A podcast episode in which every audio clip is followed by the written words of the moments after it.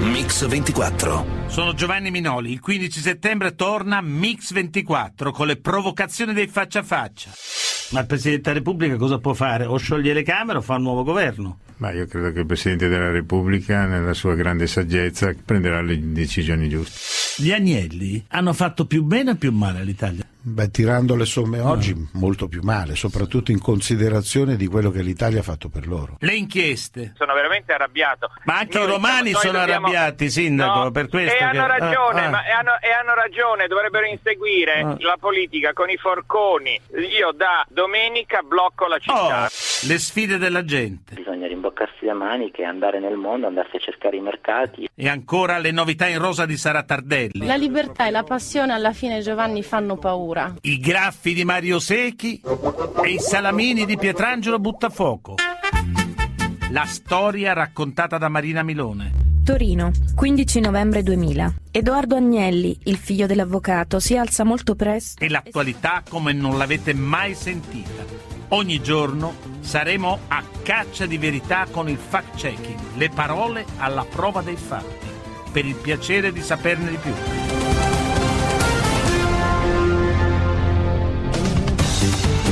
Oggi con la storia di Mix 24 ricordiamo la strage della scuola di Beslan, un'inchiesta di Stella Pende a 10 anni di distanza da quell'evento drammatico. Subito intanto vi proponiamo il faccia a faccia con Gino Paoli come augurio per i suoi prossimi 80 anni. Il faccia a faccia. Gino Paoli, classe 1929, genovese d'adozione, artista. Il sapore del mare fa esplodere la sua carriera nel 63. Musica, donne, whisky, applausi, poesia, tutto e tanto.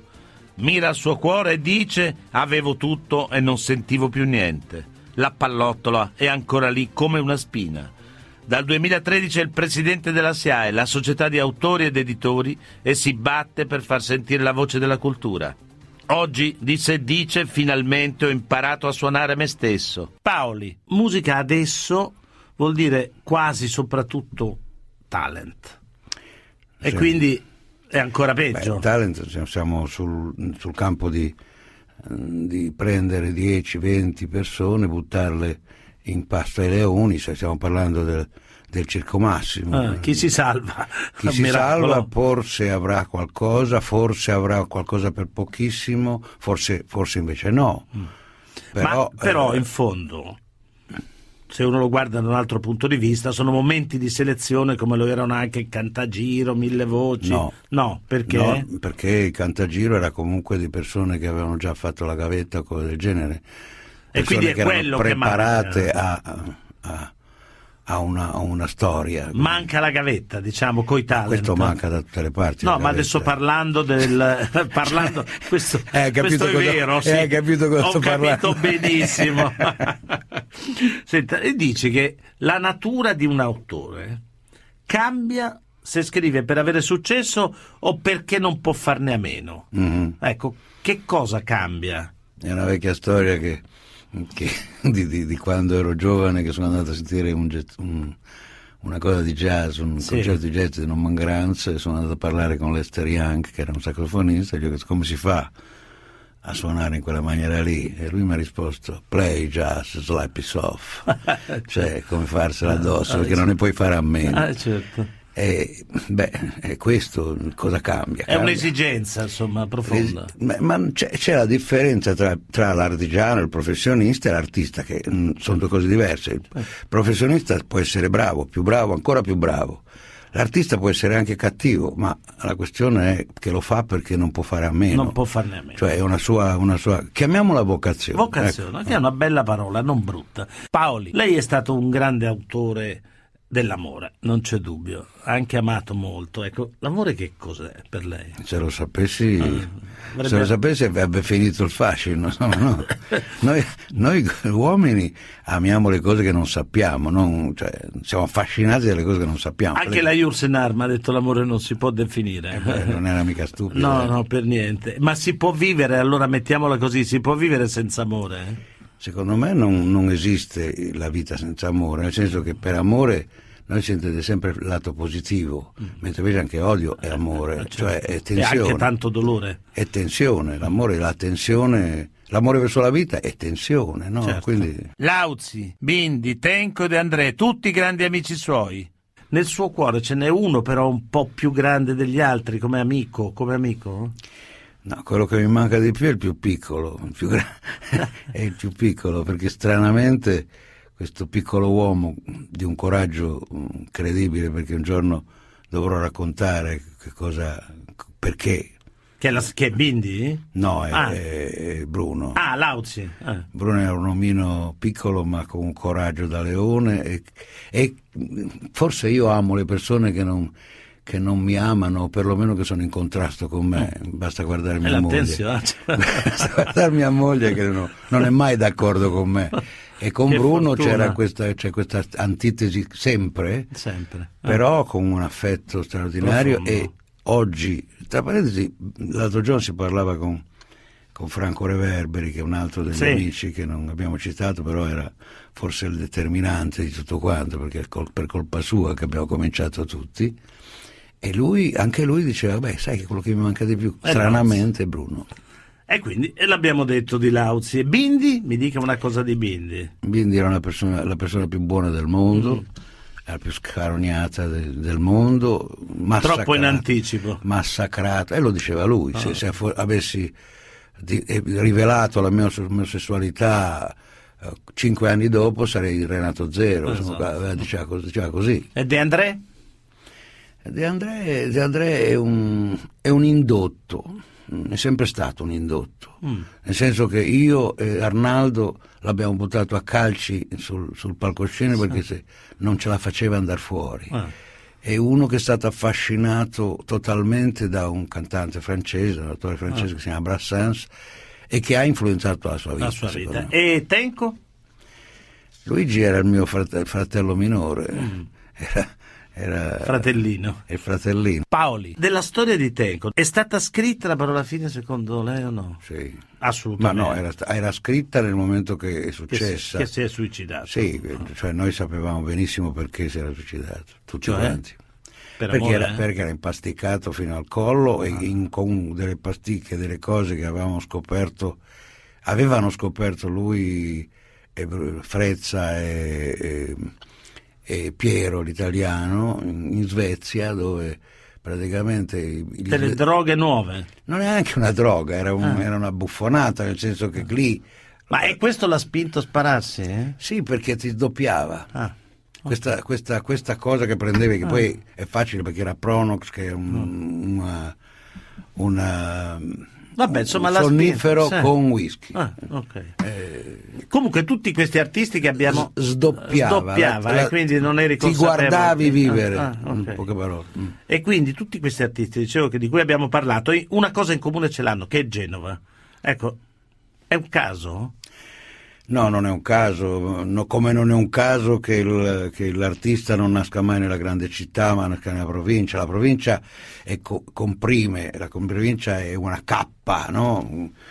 È la cappa che costringe a venire fuori, a trasgredire. L'artista è un trasgressore, certo. È uno che si ribella dei limiti. Quando non esistono i limiti, in città non esistono i limiti, non c'è niente non trasgredisci niente. Non trasgredisci niente, quindi... non ti viene in mente niente. Paoli, a Genova avete celebrato, l'ha citato prima, un amico come Arnaldo Bagnasco. Ecco, in una parola, cos'era Bagnasco per lei? Più di mio fratello, il mio alter ego, la persona che amavo di più. Senta, lei ha cantato, eravamo 4 amici al bar che volevano cambiare il mondo, bella canzone. E gli altri 3 chi erano? Gli altri 3 possono essere chiunque. Ah, così proprio, non è che erano nomi e cognomi, non c'erano. Il mondo non lo avete cambiato in realtà, però la canzone sicuramente un po' sì. È soddisfatto dell'esito? No, nel senso che l'iniziativa che abbiamo dato noi, che la canzone potesse essere un mezzo per esprimersi, era una cosa. La canzone è tornata a essere non un mezzo per un prodotto, ma un mezzo per avere qualcosa. Senta, per cambiare il mondo, lei però è diventato anche deputato indipendente, eletto nelle liste del Partito Comunista. Chi è che l'ha convinto a... Ma c'era una troupe che era fatta da Augias, Occhetto, D'Alemma e Borgna, che mi hanno chiamato. Che l'hanno convinta. Mi hanno chiamato e mi hanno detto abbiamo bisogno di te perché abbiamo bisogno di chiunque, perché in questo momento siamo nella cacca e bisogna assolutamente fare qualcosa e tutti gli aiuti sono... E che cosa le hanno fatto fare poi? Cioè, ero andato per fare la cultura e fare la vigilanza RAI e... Dove è finito? Ai trasporti. Ma mi sembra giusto. Senta, essere di sinistra oggi cosa vuol dire per lei? Avere il senso dello Stato. Paoli, anche Grillo fa parte del gruppo dei suoi amici storici. È amico storico e basta o è anche leader politico? No, è solo amico. Solo amico. E il Grillo leader politico l'ha stupita? No, credo che lo stupore sia di tutti, compreso lui. E lui è stupito di se stesso? È stupito del risultato che ha avuto, non lo avrebbe mai supposto, credo. Lei... Almeno come abbiamo nella nostra, diciamo, attività, non credo che mai abbiamo pensato che potesse essere il risultato potesse essere. E non lo pensava neanche lui? No, assolutamente, secondo me no. Ma lei dice che Grillo, però, è in totale buona fede, crede in quello che fa e che dice, è vero? Sì, questo lo credo, ma infatti è per questo che non gli tolgo la stima. E quindi lo stima tuttora anche quando è in disaccordo? Sì. È molto in disaccordo? Non sono quasi mai in disaccordo su quello che sono le sue idee, mentre sono assolutamente in disaccordo sul come le porta avanti. Cioè dovrebbe lasciarli un po' liberi questi deputati? Farli partecipare? L'ultima volta che siamo stati a fare una cosa insieme per... l'altro dei miei amici che è Flavio Gaggero, che è un dentista di Pegli che ci costringe ogni volta a fare, che poi è quello che ci costringe a fare degli spettacoli insieme, e lui è andato sul palco, ha parlato lungamente sul fatto che i ragazzi bisogna lasciare la boccia gli altri, ce n'aveva sul palco, ha parlato solo lui. Senta, lei però adesso ha accettato di fare il presidente della SIAE, che è un altro modo di fare politica, che è la società degli autori. Ha scelto di fare politica così perché? Ha accettato perché la SIAE è il baluardo di libertà e di protezione degli artisti, creato da artisti, cioè la SIAE è stata creata, vi autoproteggete insomma. La SIAE è stata creata da artisti che non volevano che le loro cose di qualsiasi tipo fossero gestite da gruppi economici o terzi o editori eccetera eccetera, e hanno praticamente costruito la SIAE autogestita. E quindi ha accettato per questo quando gliel'hanno proposto? Ma io credo che la libertà sia una delle cose più da coltivare che ci sono a sto mondo, e credo ancora che ci sia un attacco pazzesco al diritto d'autore, quindi alla libertà. Ecco, si diverte a farlo? No, nel senso è una cosa di servizio proprio. È una cosa di dovere, ecco. Nel senso che purtroppo questo senso del dovere è una malattia che mi ha attaccato mio padre, che non apprezzo, non guarisce. Neanche, non apprezzo. Non guarisce. Senta, la SIAE oggi però è molto criticata, in realtà viene vissuta spesso come un carrozzone, e se non ci fosse la SIAE, gli autori starebbero meglio o peggio? Sarebbero peggio se si considerano gli autori persone che hanno la voglia di essere liberi, su questo non ci sono dubbi. La SIAE è considerata un carrozzone, la SIAE che c'era. Sì, no, è cambiata completamente. Ancora oggi continuano a accusare la SIAE delle cose che c'erano e che con la nostra... Cioè non si vuol vedere quello che è cambiato. Esatto. Ma c'è un attacco violento al diritto d'autore in generale. Ecco, infatti di questo volevo parlare. Senza la SIAE ogni autore dovrebbe in qualche modo negoziare da solo i suoi diritti con i giganti della televisione, di internet, quindi perderebbe sempre. Ma no, a parte il fatto che non è vero che perderebbe sempre, perché dipenderebbe da quanta notorietà ha. Ma certo, quindi bisogna arrivarci. Che cos'è che ci rimetterebbe di più? Quelli piccoli, cioè quelli che non hanno ancora una e quindi la SIAE protegge la crescita, chiaro, in qualche modo. Ecco. Mix 24. Paoli, lei ha detto mi batterò affinché quello del musicista sia considerato a pieno titolo un lavoro. Ma chi è che lo nega? La gente. Negano il fatto che sia un lavoro. Nell'accezione italiana, se non fatichi con le braccia, se non spali della terra, non è un lavoro. Senta, la SIAE... anche il tuo non è un lavoro. No, infatti me lo dicono sempre. Infatti. La SIAE oggi combatte una battaglia per tutelare e far riconoscere, lo stiamo dicendo, il diritto d'autore su tutte le piattaforme della distribuzione dei contenuti. Sì. Ma è una battaglia che si può vincere.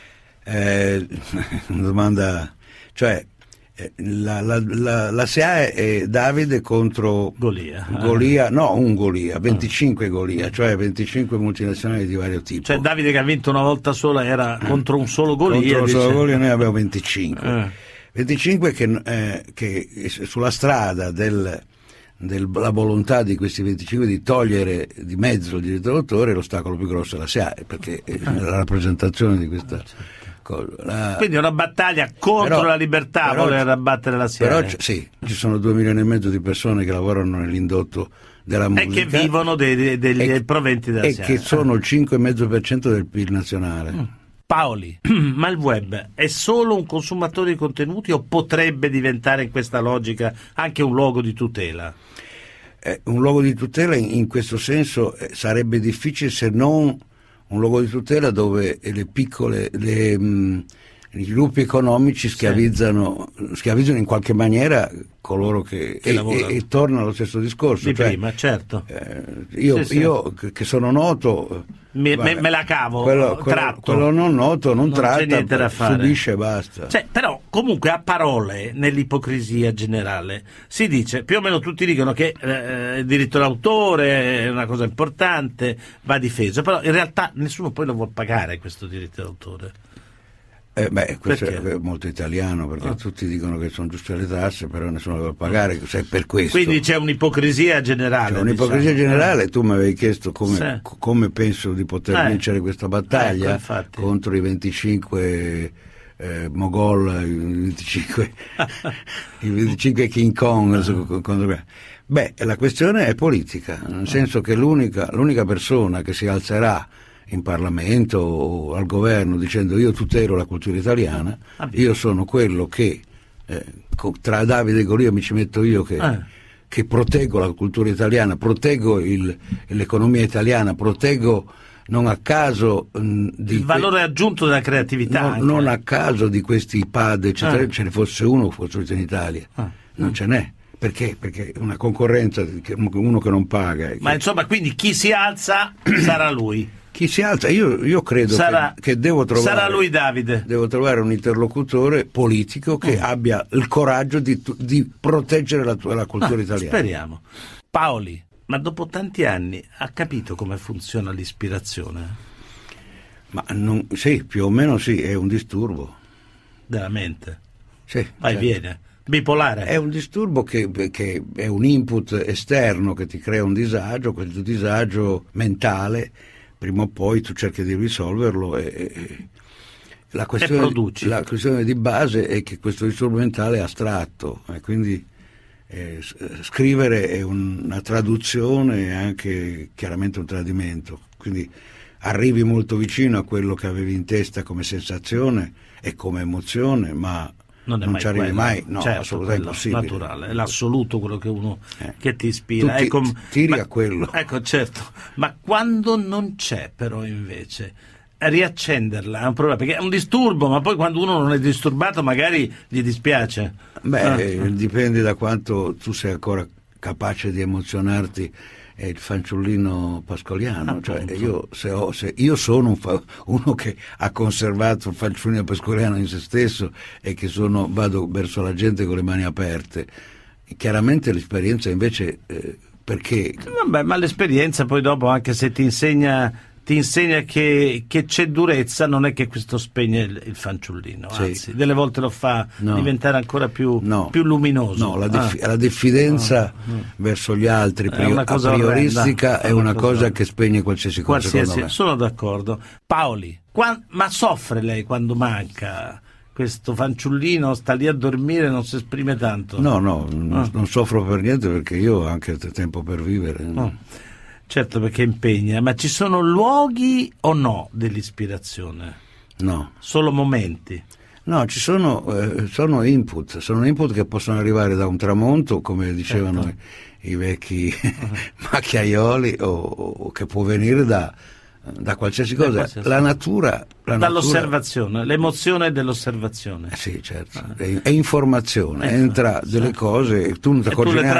le traduci nella tua cosa. L'unico guaio, secondo me, ha a che fare con la solida critica di Popper, insomma, cioè che l'informazione è troppa e quindi poi prima che sedimenti e produca emozione, è un casino, è un problema. Ecco, ma vengono prima le parole o la melodia in un'ispirazione? Beh, io sono un caso particolare, me viene la frase melodica e poetica. Beh, lì è un discorso lunghissimo. Su ma detto in due parole? Detto in parole è difficile. Cioè, io credo che dentro le parole e dentro le emozioni ci sia una musica, cioè dentro una parola c'è una musica. È la storia del modulo. Il modulo ti costringe, cioè dentro a una parola c'è una melodia e la parola subito dopo deve essere, può essere solo quella, la nota dopo quella può essere, insomma, per fare un esempio semplice, tan dan dan dan, tan dan dan dan, da lì in poi è tutto già scritto. Perfetto. Cioè quella premessa lì è un modulo che ti dà già la conseguenza, ti schiavizza fino in fondo. Ecco. Cioè la più grande libertà di un artista è la schiavitù del modulo. Certo, questo tutti i musicisti lo dicono, se ne vuole. Paoli, se dovesse salvare una sola delle sue canzoni bellissime, quale salverebbe? Nell'ottica di quello che ho detto prima, Sassi. Sassi. Ed è Sassi sempre oppure oggi Sassi e domani un'altra? No, è sempre la stessa. È sempre la stessa perché Sassi è la più vicina a quell'emozione che avevo in testa. Ce ne sono più belle. Sì, non ho detto la più bella, infatti. Perché è la più vicina a quell'assoluto di quell'attimo. Esatto. Grazie.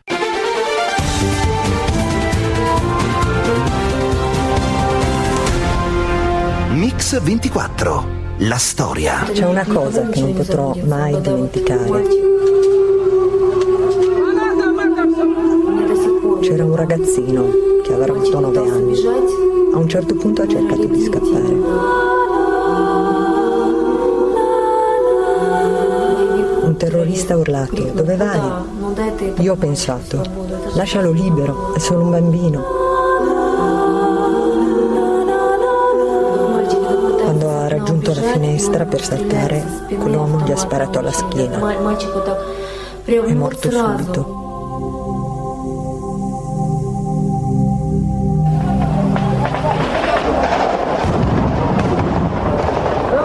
Erano 3 giorni che bevevamo.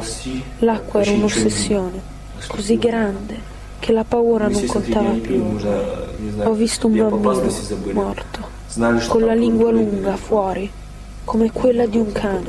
Tutti correvano. Un bambino di 3 anni è caduto per terra. Tutti gli passavano sopra. Io anche. Non posso più dormire.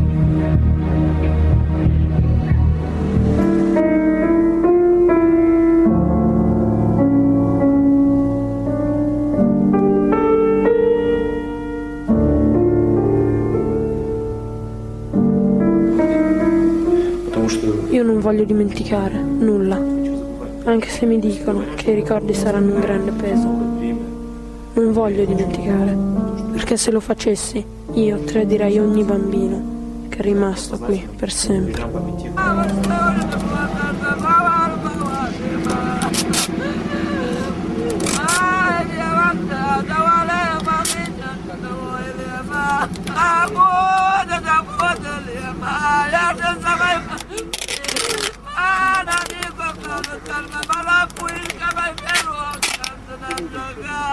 Il 1° settembre del 2004, 32 separatisti ceceni fanno irruzione in una scuola di Beslan, una piccola cittadina dell'Ossetia del Nord, prendendo in ostaggio oltre 1100 persone e chiedendo il ritiro dell'esercito russo dal loro paese.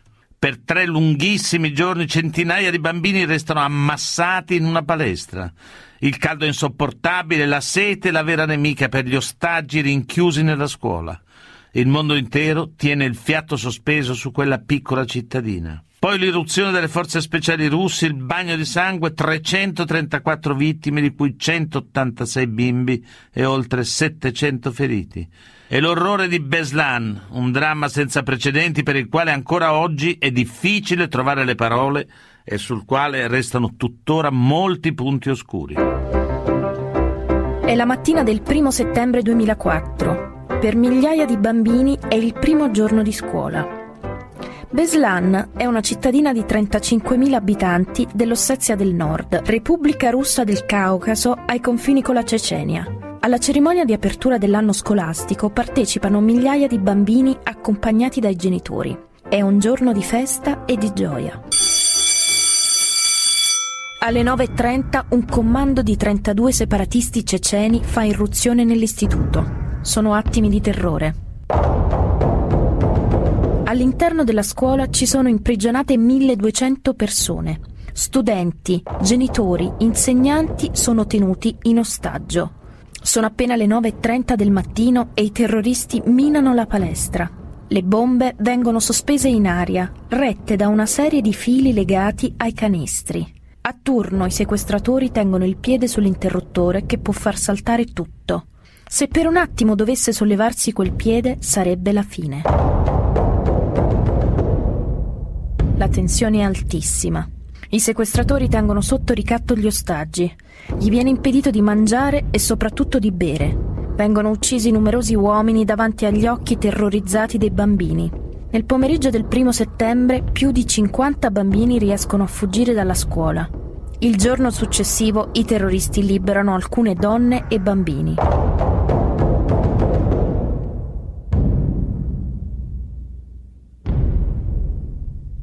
Siamo al 3° giorno, è il 3 settembre, la situazione precipita. All'esterno della scuola scatta il blitz delle forze speciali russe. Dall'interno dell'istituto si avvertono 2 esplosioni. Nella palestra una parte del soffitto crolla.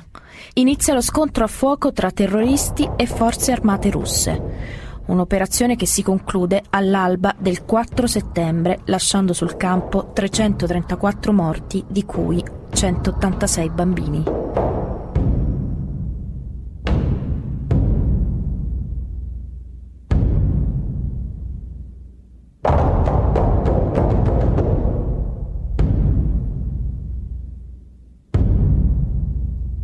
E la strage degli angeli, una tragedia per migliaia di famiglie sulla quale ancora oggi è difficile fare luce.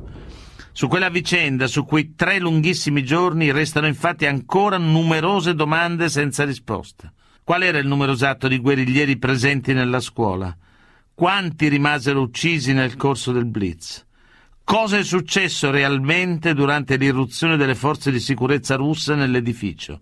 L'innesco delle bombe da parte dei sequestratori fu una reazione all'irruzione dei militari russi nella scuola? Domande che ancora oggi le famiglie delle 334 vittime e delle centinaia di feriti e di invalidi continuano a porre al governo russo. Domande che da 10 anni sono in attesa di una risposta. Ancora oggi l'associazione Madri di Beslan continua a chiedere la verità su quanto 10 anni fa successe all'interno della scuola. Solo pochi giorni fa Papa Francesco ha inviato una lettera a tutti i superstiti e ai parenti delle vittime, un messaggio di vicinanza e di incoraggiamento nel 10° anniversario di quell'attentato. Subito dopo la strage la giornalista Stella Pende si è recata nel paesino straziato dal dolore. Oggi a Mix 24 vi proponiamo quel racconto, un viaggio nel dolore e nella memoria con le voci dei sopravvissuti, un viaggio per non dimenticare.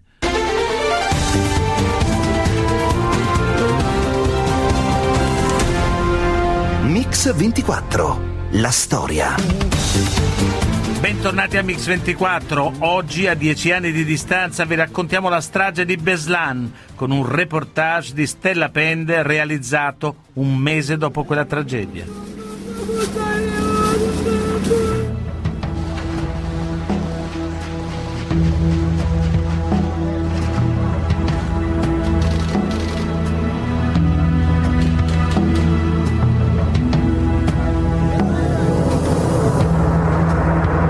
Di un mese, ma Beslan rimane attaccato addosso come un tatuaggio di dolore. appiccicato al cuore come la fotografia della figlia morta, sta attaccata alla povera croce di legno. Tu parti, vai, arrivi. D'improvviso ti arrivano addosso gli occhi perduti di un bambino invecchiato dalla paura, le mani impazzite di una madre che ha cullato il figlio morto per 2 giorni, il pianto di un uomo che ha trovato moglie e bambina abbracciate come 2 statue carbonizzate. Beslan non si dimentica, non si può dimenticare.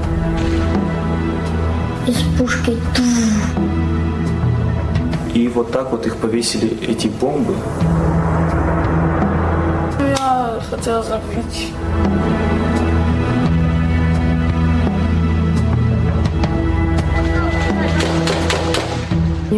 C'è una cosa che non potrò mai dimenticare. C'era un ragazzino che aveva avuto 9 anni. A un certo punto ha cercato di scappare.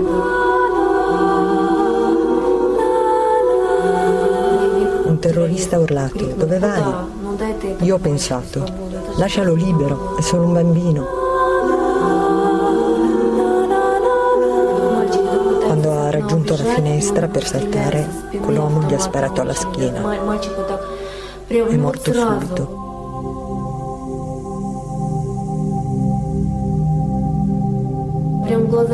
Ho guardato negli occhi quell'uomo, poi mia figlia, sdraiata accanto a me. Batraz Murtasov e Batraz Misikov, 7 e 15 anni, la mattina del 1° settembre con le loro famiglie si recano alla scuola numero 1 di Beslan per l'inizio dell'anno scolastico. Sono 2 dei sopravvissuti della strage degli angeli. Batraz ha 7 anni, è uno dei bambini sopravvissuti della scuola numero 1. È stato letteralmente buttato dalla finestra da sua madre e ha avuto la forza si è fatto molto male alla gamba, ma ha avuto la forza di correre comunque evitando gli spari, e poi improvvisamente è arrivato in braccio a qualcuno che lo ha portato in un'autoambulanza. Batraz, qual è il momento, qual è stato il momento più brutto per te?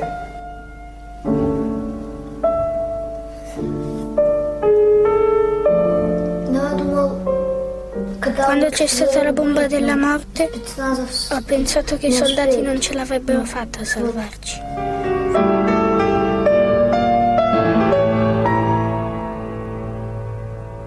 Faceva molto caldo, avevi molta sete. I banditi obbligavano gli uomini grandi a stare vestiti. I bambini chiedevano l'acqua e loro ridevano e ci prendevano in giro. E ci dicevano: non bevete l'acqua, è avvelenata. Poi ci siamo accorti che avevano messo dentro una pillola per dormire. Avrei dormito sempre, non volevo più svegliarmi.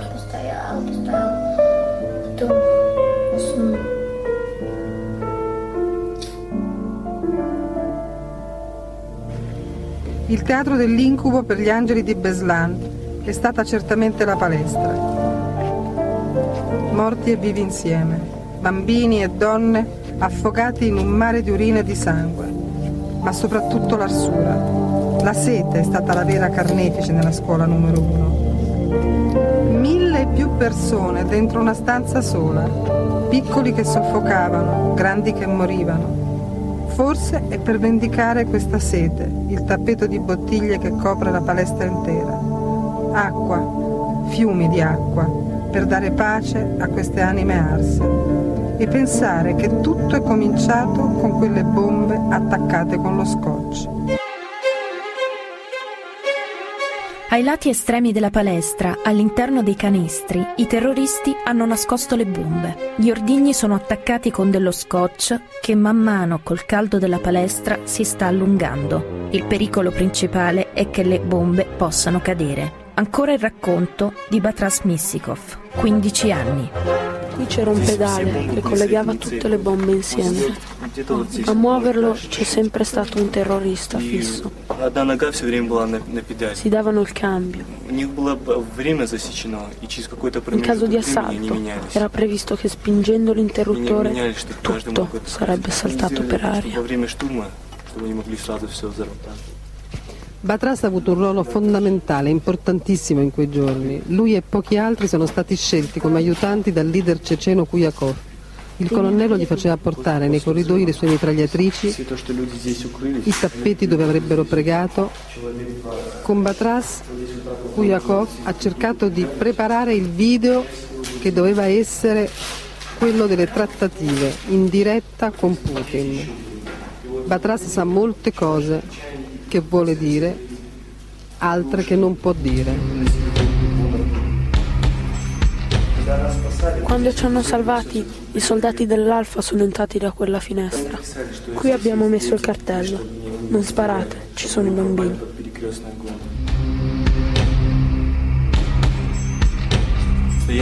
Era il primo giorno di scuola. Il direttore ci faceva festa. All'improvviso abbiamo sentito spari nell'aria. Tutti hanno cominciato a correre. Con la coda dell'occhio ho visto 3 terroristi. Cercavano di raggrupparci tutti insieme. Il mio amico Oleg mi ha detto: sono fuochi artificiali, ma i feriti cadevano nel sangue. Il panico è scoppiato, il terrore faceva urlare la gente.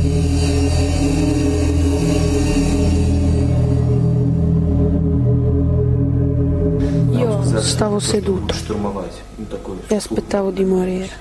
I terroristi ci avevano detto che le forze dell'Alfa avrebbero fatto l'assalto.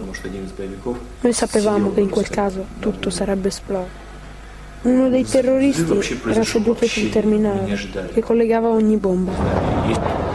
La prima bomba l'ho vista esplodere. La seconda ho sentito solo un gran calore. Sono svenuto. Mia madre mi ha trascinato fuori, a carponi, in un'altra stanza dove c'erano tante persone attaccate così forte che non si riconosceva di chi erano le mani e i piedi. Era un groviglio di sangue e di paura.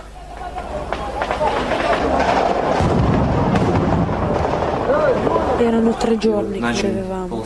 L'acqua era un'ossessione così grande che la paura non contava più. Ho visto un bambino morto con la lingua lunga fuori, come quella di un cane. Abbiamo cominciato ad andare a carponi in un bagno di fianco. Abbiamo trovato finalmente bicchieri e un tubo per la benzina. Ci abbiamo messo dentro l'acqua e l'abbiamo data ai bambini feriti. Poi all'improvviso sono tornati i rumori. Quando ho bevuto, per me è stato come rinascere.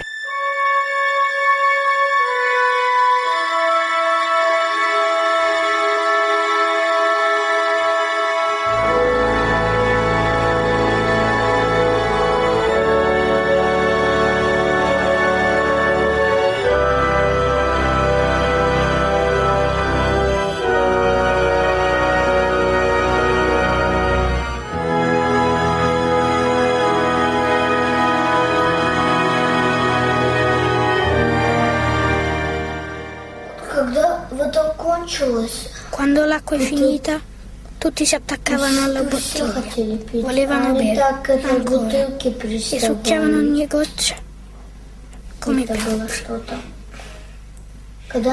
Poi un uomo ha strappato la bottiglia ed è corso in bagno. C'era tanto rumore. Tutti urlavano, lui correva. Lo hanno ammazzato. Il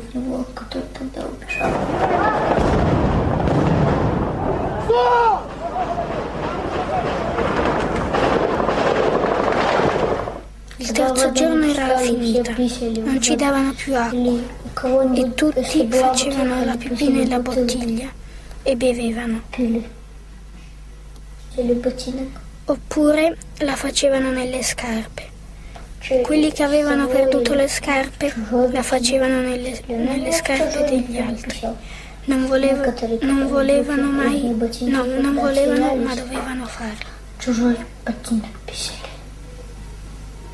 Io speravo nei soldati dell'Alfa, speravo in me, in Dio, così tanto in Dio, solo in Dio.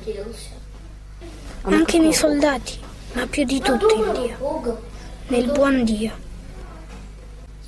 quello che salva le persone.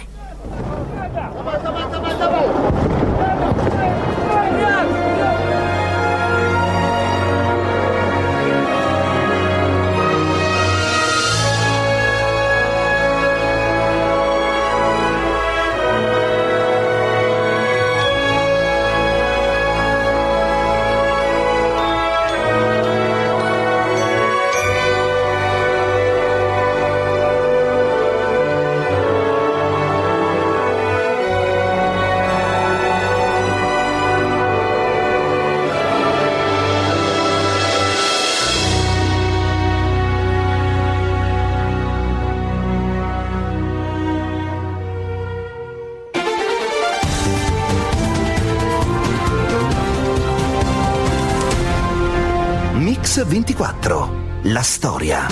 Bentornati a Mix24, continuiamo con il racconto della strage degli angeli.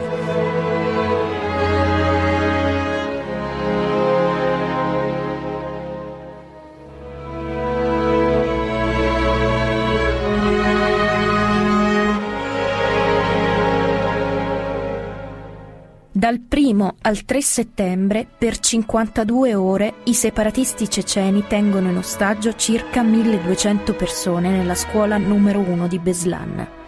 Intenzione dei terroristi è avviare una trattativa con il governo russo. Batraz Misikov racconta quello che ha visto e sentito in quei giorni. Il colonnello aveva preso la televisione dallo studio del preside, l'aveva portata in una sala accanto. Loro si erano portati telecamere insieme alle armi. Lui voleva fare le trattative in diretta, un video come un'altra bomba. Mi vedi bene così? Mi chiedeva, ma nulla funzionava, era furioso. Lui mi ha detto, fuori i militari dalla Cecenia. Allora si è attaccato al cellulare. Fate le vostre proposte, noi faremo le nostre. Da fuori dicevano che ci davano medicine, c'erano feriti gravi. Loro hanno detto che quella roba non ci serviva.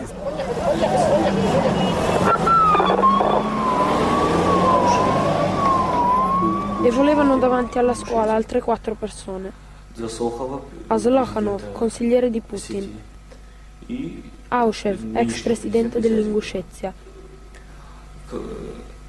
Zazokhov, ex presidente dell'Ossetia e l'attuale Zazikov. Aushev lo chiamavano ladro e traditore e volevano fucilarlo. Poi lui è arrivato, io l'ho visto. È entrato nella palestra, ha realizzato la situazione. Era scioccato dalla massa di persone. Ha preso le donne con i neonati e li ha portati via. Si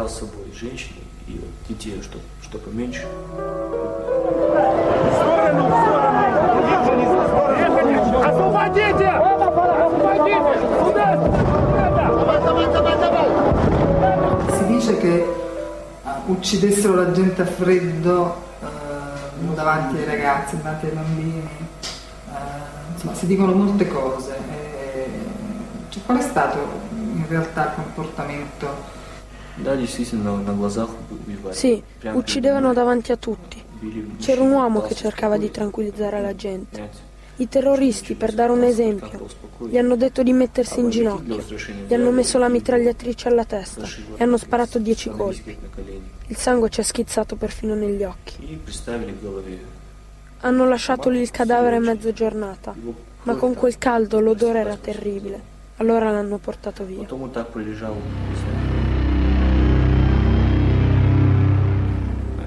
Ci costringevano a portare le armi dall'entrata centrale fino alla palestra. Quando siamo entrati, una furia di armi, mitragliatrici, mine, pistole. Stavano in grandi borse. Su ogni finestra c'era un uomo con le mani alzate. Lo facevano per far capire che sarebbero stati tutti ammazzati in caso di assalto.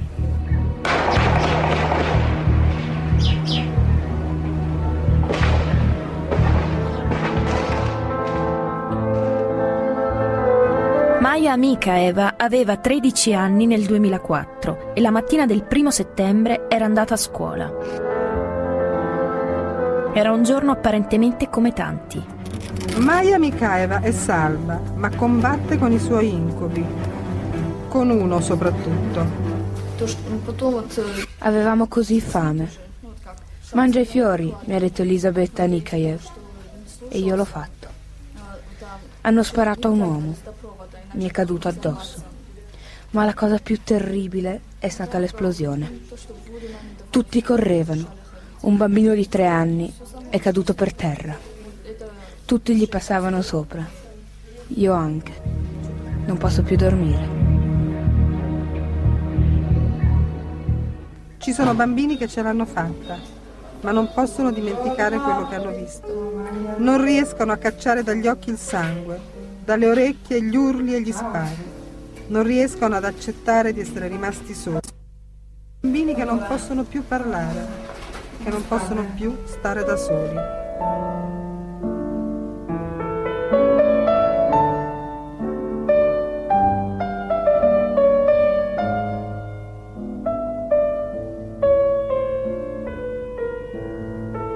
Voglio dimenticare come trattavano i bambini là dentro.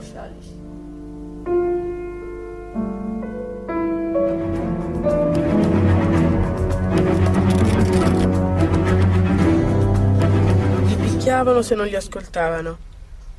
Poi, per far star zitti tutti, sparavano nel soffitto. Avevano le maschere antigas. Non volevano morire, come nel teatro di Mosca. Poi, uno di loro ha piazzato la bandiera dello Stazio nel cesto dei rifiuti. Ha detto che l'Inguscezia e la Cecenia si vendicheranno ancora di noi e che ci sarà guerra in tutto il Caucaso.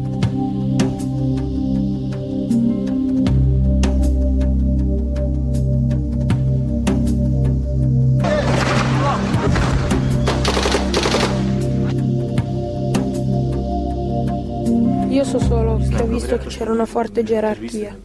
Tutti ubbidivano un grande capo. Lo chiamavano colonnello, faccia scoperta, con pochi altri, lui, feroce. È vero che c'erano degli arabi, secondo te, in mezzo a questa gente o no? Sì, ce n'era uno. Era molto diverso dagli altri. La faccia, i tratti, il colore scuro della pelle, occhi grandi. Per niente un tipo caucasico. Era vestito di nero e sulla testa aveva una striscia con una scritta araba. Aveva un coltello sul fianco. È arrivato e ci ha guardato. Poi si è avvicinato al colonnello e gli ha ordinato qualche cosa. Se n'è andato e noi non l'abbiamo più visto. Quando niente arrivava dai russi fuori, lui mi ha detto: fuori i militari dalla Cecenia. Allora ho capito che eravamo condannati. Anche se avessero preso 100 scuole e 2 milioni di bambini, Putin non sarebbe uscito dalla Cecenia.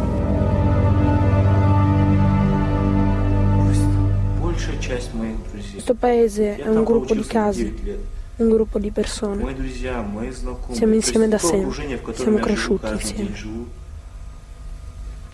Loro sono venuti e hanno distrutto tutto, non solo attimi.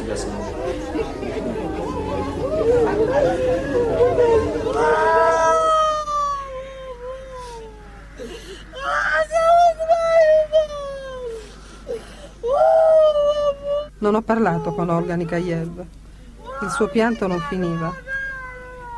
Non aveva un figlio solo a consolarla. Ne ha seppelliti 3. Il primo, di 3 anni, non ce l'ha fatta a superare la sete. Lo ha cullato morto per 2 giorni. Poi, dopo l'esplosione, è scappata con Madina e con Emma, 12 e 7 anni. Mentre correvano sotto i proiettili, Madina è caduta colpita. Emma le ha detto: mamma, corri, vai a chiamare i soccorsi, sto io con lei.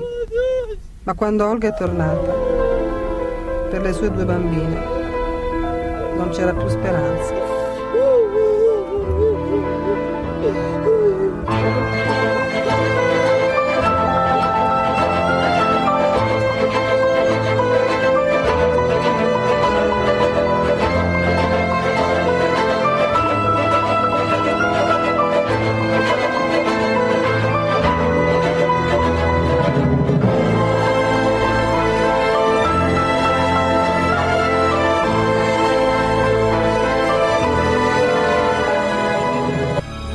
Ossetina dice che per 40 giorni i letti delle due scomparse devono essere pieni della loro roba, come se in realtà volessero o dovessero portarla con loro. Poi dopo 40 giorni l'anima se ne va, lascia la casa e lascia i loro letti e allora la roba si pontona.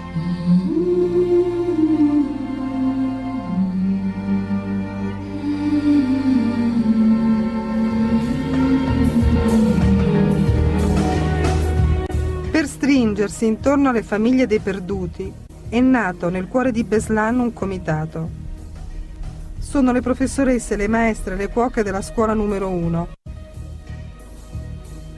Fra le donne, Zalina Olbiegava, professoressa di chimica, Per salvare il suo bambino impazzito dall'orrore, ha rischiato di fargli molto male. Lo racconta. Dopo l'esplosione, intorno a me c'erano solo cadaveri e uno dei terroristi ci ha ordinato di correre verso la mensa. Durante la corsa, mio figlio mi ha detto: «Mamma, io non voglio vedere più nulla, preferisco che mi sparino». Io mi sono spaventata perché ho pensato: lui correrà incontro ai proiettili. Allora l'ho preso e l'ho messo sotto uno scaffale della mensa e gli ho premuto così forte la testa contro il pavimento che adesso lui ha una commozione cerebrale. Vomita alla febbre alta, ma si è salvato.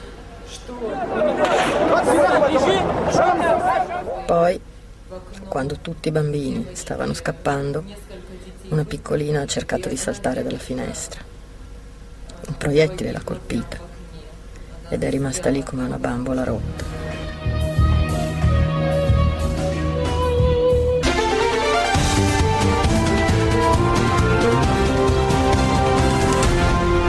Mix 24, la storia. Beslan è una città distrutta dal dolore. Fa la conta dei suoi morti. Per la gran parte sono bambini. Per chi è sopravvissuto, la vita non è più quella di prima.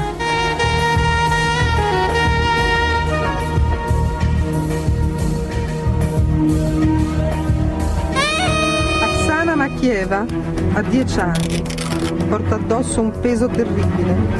È sopravvissuta a sua madre e al fratello maggiore Stanislav. Parla come se raccontasse il film di un altro. Mio fratello stava male. Era viola. Soffocava. La mamma gli faceva la respirazione bocca a bocca. A un tratto è morto. Io stavo sdraiata sulle ginocchia della mamma. Anche lei era pallida. Poi è scoppiata la bomba.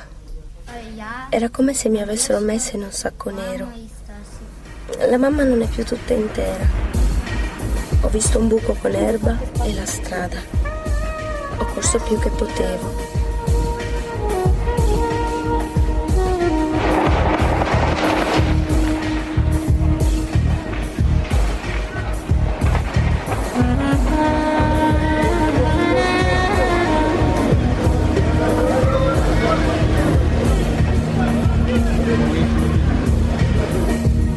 Ogni strada di Beslan piange le sue vittime. Ce n'è una in particolare dove la strage degli angeli ha colpito di più, una strada che in 3 giorni ha perso quasi tutti i suoi bambini. Questa strada ha sofferto più di tutte. Era vicino alla scuola. Ogni parte una vittima. Qui stanno facendo un funerale. Lì sarà domani. Io seppellirò mia moglie fra 2 giorni. Sono solo con 4 figli. In quella casa i bambini non li trovano. È una tragedia. Non c'è nessuno di questi 35.000 abitanti che non ha perso qualcuno di molto prezioso, che non ha un dolore terribile in famiglia. Chi ha i figli, chi ha madri, chi ha padri, chi ha amici, non c'è nessuno. Io non sono riuscita a incontrare nessuno che non fosse toccato dall'orrore di questa cosa.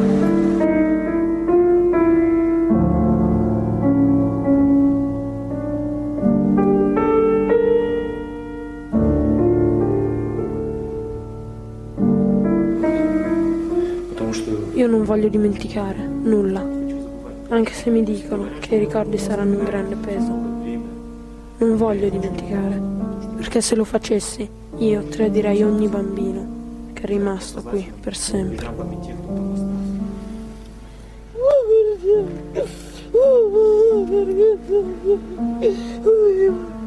Amedeo Ricucci, giornalista ed inviato della Rai in Oriente. Sono passati 10 anni dalla strage di Beslan, sufficienti per capire la dinamica e le responsabilità di quella strage? Beh, non del tutto direi, cioè ancora adesso si continua a scavare, i parenti delle vittime continuano ad avere interrogativi che pongono alle autorità russe. Quella è stata una vicenda che fin dall'inizio è rimasta avvolta nell'ombra, come spesso accade con le vicende che riguardano la Russia. Non si è mai capito chi non si è mai avuta una lista del comando che aveva assaltato, non si sa ancora con precisione quanti fossero, non si sa con precisione quanti siano stati i morti, non si sa ancora bene la dinamica di quello che è successo. E le autorità russe che atteggiamento hanno adesso, dopo 10 anni? Le autorità russe sono come sempre evasive, come capita purtroppo spesso quando sono implicate e sono sotto accusa. Nel caso di Beslan si è detto e si è scritto che a causare diverse vittime sia stata l'incompetenza dei gruppi che hanno le squadre speciali, il famoso gruppo Alfa che diede l'assalto alla palestra, teatro del sequestro, diciamo, e quindi le autorità ovviamente tendono a coprire queste persone, soprattutto i graduati di questo gruppo, quindi è lì l'ostacolo fondamentale. Per quanto riguarda invece i sequestratori, all'inizio le autorità russe avevano puntato tutto sul separatismo ceceno perché si era ancora in piena seconda guerra russo-cecena, si è in realtà scoperto poi, dopo le smentite fatte dai leader ceceni in esilio, che il gruppo era sì guidato da Basayev, che era il leader integralista ceceno, ma era un gruppo internazionale legato al jihad internazionale. Quindi una presenza anche araba. Sì, sono stati identificati perché alcuni bambini, alcuni bambini che hanno testimoniato e che abbiamo ascoltato parlano appunto di arabi, di presenza di musulmani all'interno della scuola, quindi questo è confermato oggi.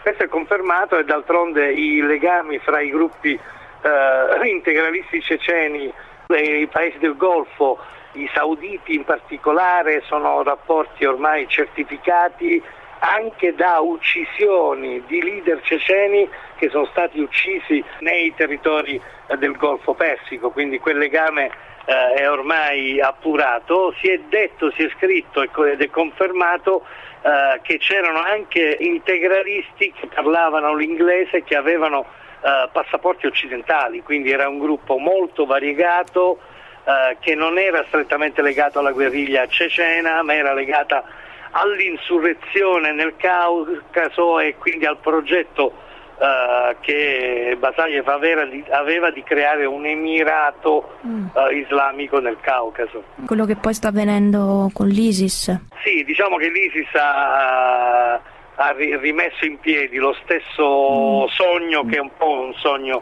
di tutti gli integralisti. L'ISIS è stata più fortunata, mentre invece nel Caucaso la mano forte utilizzata dall'esercito di Putin ha almeno apparentemente messo tutto a tacere. In che cosa è cambiata la Russia di Putin? Ma guarda, io temo che la Russia di Putin non sia mai cambiata da quando Putin è andato al potere. Ricordiamo che Putin ha fatto 2 mandati, poi in maniera estremamente equilibristica ha mandato avanti il suo delfino che era Medvedev, e lui è diventato primo ministro, il tempo di ricandidarsi alla presidenza, e quindi adesso sta facendo il suo 3º mandato, anche se non consecutivo, e probabilmente ne farà un 4º. È un dittatore illuminato, nel senso che ha comunque un consenso popolare fortissimo, perché Putin sta facendo di nuovo sognare i russi e gli fa credere ai russi che è possibile rinverdire i fasti dell'Unione Sovietica. Il suo è un nazionalismo molto aggressivo, che va visto anche storicamente. Storicamente la Russia è passata dalla debolezza di Gorbaciov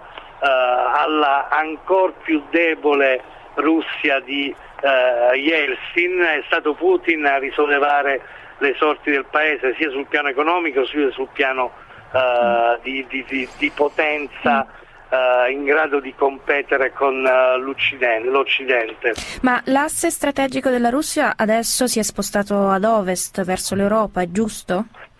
Beh no, direi il contrario, nel senso che adesso è stata costretta a spostarsi verso ovest per diciamo preservare quelle che sono le sue aree di influenza storiche, che se ne dica l'Ucraina, così come la Georgia, paese in cui c'è stata una guerra nel 2008, quindi quella con l'Ucraina è la seconda guerra che i russi fanno a ovest, in territori che facevano parte dell'ex Unione Sovietica.